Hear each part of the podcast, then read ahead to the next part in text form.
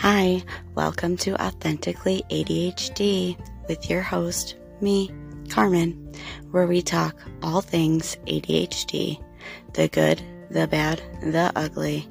I give you tips and tricks, and I love talking about it. I'm an early childhood special education teacher. I am a certified life coach, and I'm a fellow ADHDer. We have a lot of topics that we can overshare and talk about. So let's get started.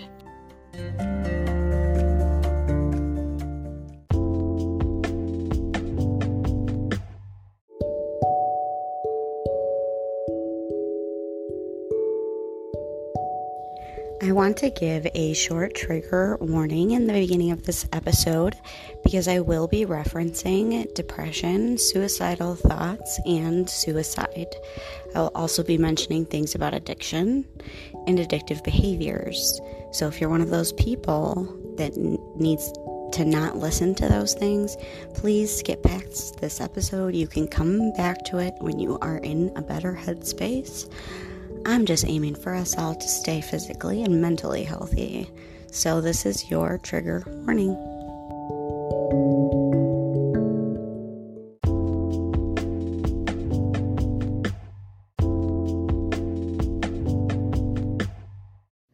Hi, friend.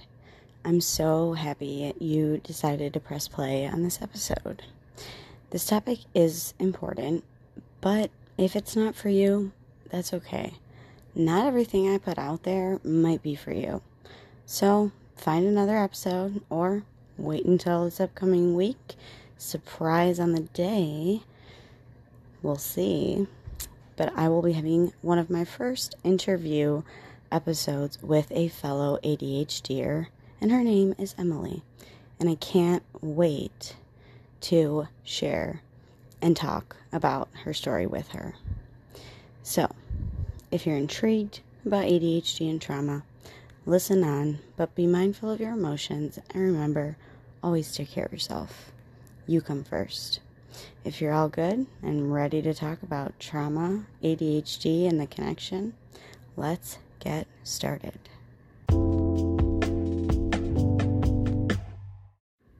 So, whether you have ADHD, ADHD tendencies, maybe you have anxiety, depression, all of the above, or none of the above, every brain is uniquely different. A quote from a recent book that I read, which is called What Happened to You, linked in the show notes. It's by Oprah and Dr. Daniel Perry. And it goes like this Resilient children are made, not born. The developing brain is the most malleable and most sensitive to experience, both good and bad, the earlier in life. So, basically, early in life, based in my schooling, my research, and the things that I have experienced during teaching and ADHD coaching, it's early childhood. That's when we are the most vulnerable because our brains are still developing.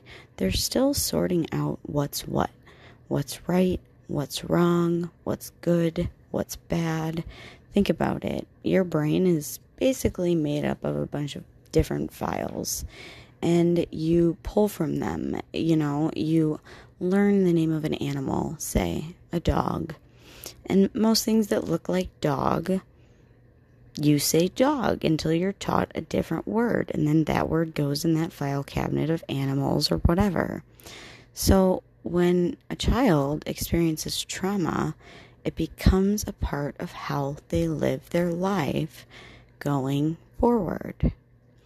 But I'm getting a bit ahead of myself. So let me back up just a little bit and define trauma.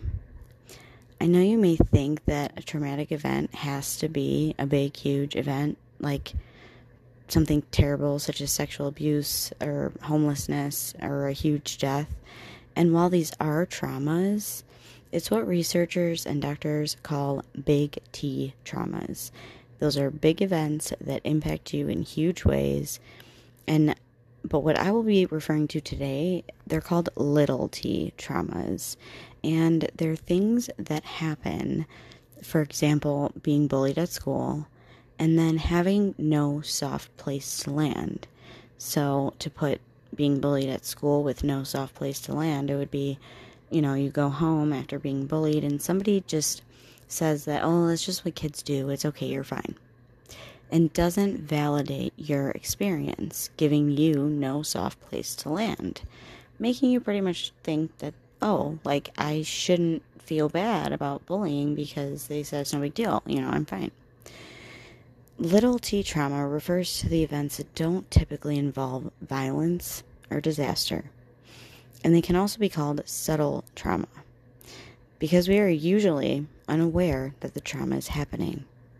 Some examples include death of a pet, a family move across country, a lot of moves during childhood, a bad breakup personally or divorce of parents, emotional neglect or abuse, being bullied or picked on continuously, rejection from family, loved ones, or important people in your life, and emotional abuse. The other key thing to note here is that usually, usually, not always, but usually these traumas are repeated and over time they really start to shape how we think and feel about ourselves, which is da da da self concept. So this is this is a big thing that we should really really start paying attention to. And so that's why I am so passionate about this topic. It actually took me a while to write it. I wrote it and then rewrote it and wrote it again because I couldn't condense the information in a way that I thought would make sense, well, until this week.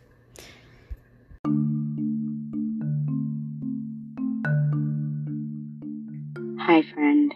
Would you do me a really quick favor and scroll up to the top of your podcast app and rate and review the show for me? I would really appreciate it. If not, at least maybe share it with a friend or somebody you think could benefit from it. That way I can make sure I'm helping as many people as humanly possible. Thank you for listening, rating, and reviewing the show.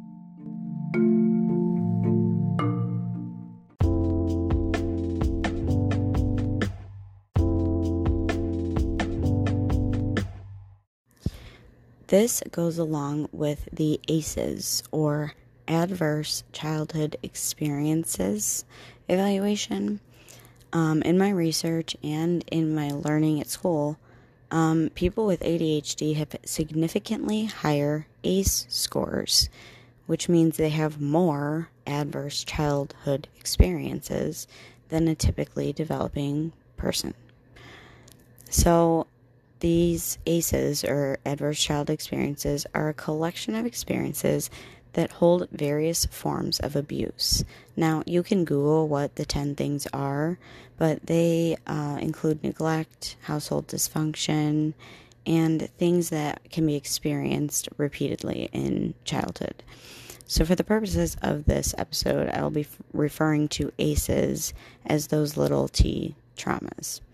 I know, I know. You're like, okay, what, like, in the world does this have to do with ADHD besides, like, you know, we probably have trauma too? Well, we tend to have a little more little t traumas in our lives as children and adults, diagnosed or not, because children with ADHD, again, diagnosed or not, are usually bullied. Usually, not always. They grow up with undiagnosed parents, usually they are more likely to be emotionally neglected and live in chaos, fear, in an environment that dismisses their emotions, reactions, and coping skills as not normal, or they are completely bypassed and looked at as normal because the family is so used to seeing these behaviors because of how heritable ADHD is. So, then another problem that crops up here is that we make these things mean something about us. We take on traits like dumb or lazy or stupid and rejection into our identity, which develops into a toxic self concept of believing you are unlovable, unworthy, and useless. And I don't believe that about you at all. Think about it. If you grew up, say, with your parents who were inconsistent, your mother had undiagnosed ADHD that she copes with by drinking, the rage, the sadness, and the disconnection are added to how you view the world, the chaos, the in lack of routine, and things like this are part of your anxieties. Maybe you were bullied at school and you never got A's no matter how hard you tried or studied. Maybe you were forced to grow up too fast to care for your two younger brothers who also took the trauma and the struggles, and they turned into struggles with heroin, substance abuse, and food addictions. Meanwhile, you almost lose your teaching job, find out you have ADHD all your life, and you never knew. You tried to move out twice, and now you're 31 and you still live with your parents. You know, completely, you know, made up example that has nothing to do with my life. Anyways, in today's ableist culture, these things could be enough to make you want to give up. Just because they've made wheelchair ramps for the handicapped doesn't mean we can't make our own worlds ADHD friendly.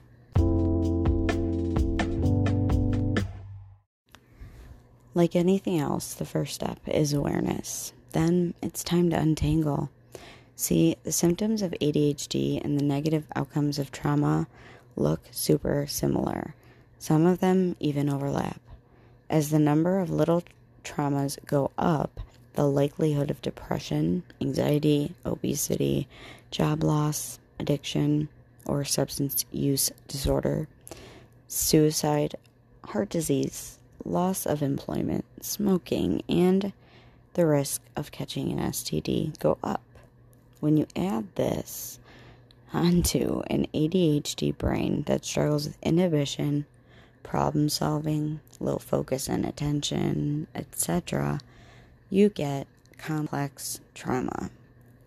Yes, I know. it's not great news, but awareness is the first step. But I'm not done, unfortunately, because on top of that, it's another reason why ADHD can be missed in evaluation because of the fact that trauma and ADHD have these overlapping symptoms, such as like difficulty concentrating, easily distracted, often isn't seeming to be like listening. There's restlessness, difficulty sleeping, hyperactivity, also known as hypervigilance, disassociation, and feelings of intense shame and guilt. I really want you to have listened to this episode with compassion for yourself and understanding. I invite you to say out loud to yourself, This is hard. Your emotions are valid, especially if you didn't know anything about trauma before today, and especially if you grew up undiagnosed. Again, I'm not a doctor, so please seek trauma informed care or a therapist from a therapist, I'm sorry, or a trauma informed coach. And do your research. Make sure these people have the credentials. So, first comes awareness, then understanding and validating. That might take a little while. But the next step is to untangle the symptoms from your self concept. Just because you grew up always, well, most likely, I'm just putting words in your mouth here, but being told that you needed to pay attention, finish tasks faster, listen better, sit still, pay attention, stop daydreaming, stop talking so much, etc. That response deeply grew and is a constant state of hypervigilance with a heavy dose of RSD, rejection sensitivity disorder, from being basically told we weren't doing life right the entire time we grew up, or good enough to do or to meet their standards, whoever they is for you. When in reality, you just didn't fit into the box that they wanted you to fit in. My dear listener, I want you to know that you are not what others say about you. You are who you decide that you are. You get to say no. You get to decide that you are worthy, that you are going to do it right, that you are doing it right, that you do things differently, and that's beautiful. You have ADHD. Understanding why your brain works this way and finding ways to work with your brain, however that looks for you, that's the box you fit in. That's your soft place to land. Because unfortunately, we have to create our own. But also, we get to create our own. I know this episode was heavy, so be sure to care for yourself today. Process your emotions, talk to someone, take a walk, whatever calms and regulates your nervous system, do that. Next episode, I will have a guest on to talk about her experiences in living with ADHD, and I am so pumped. But until then, stay authentic, my friends.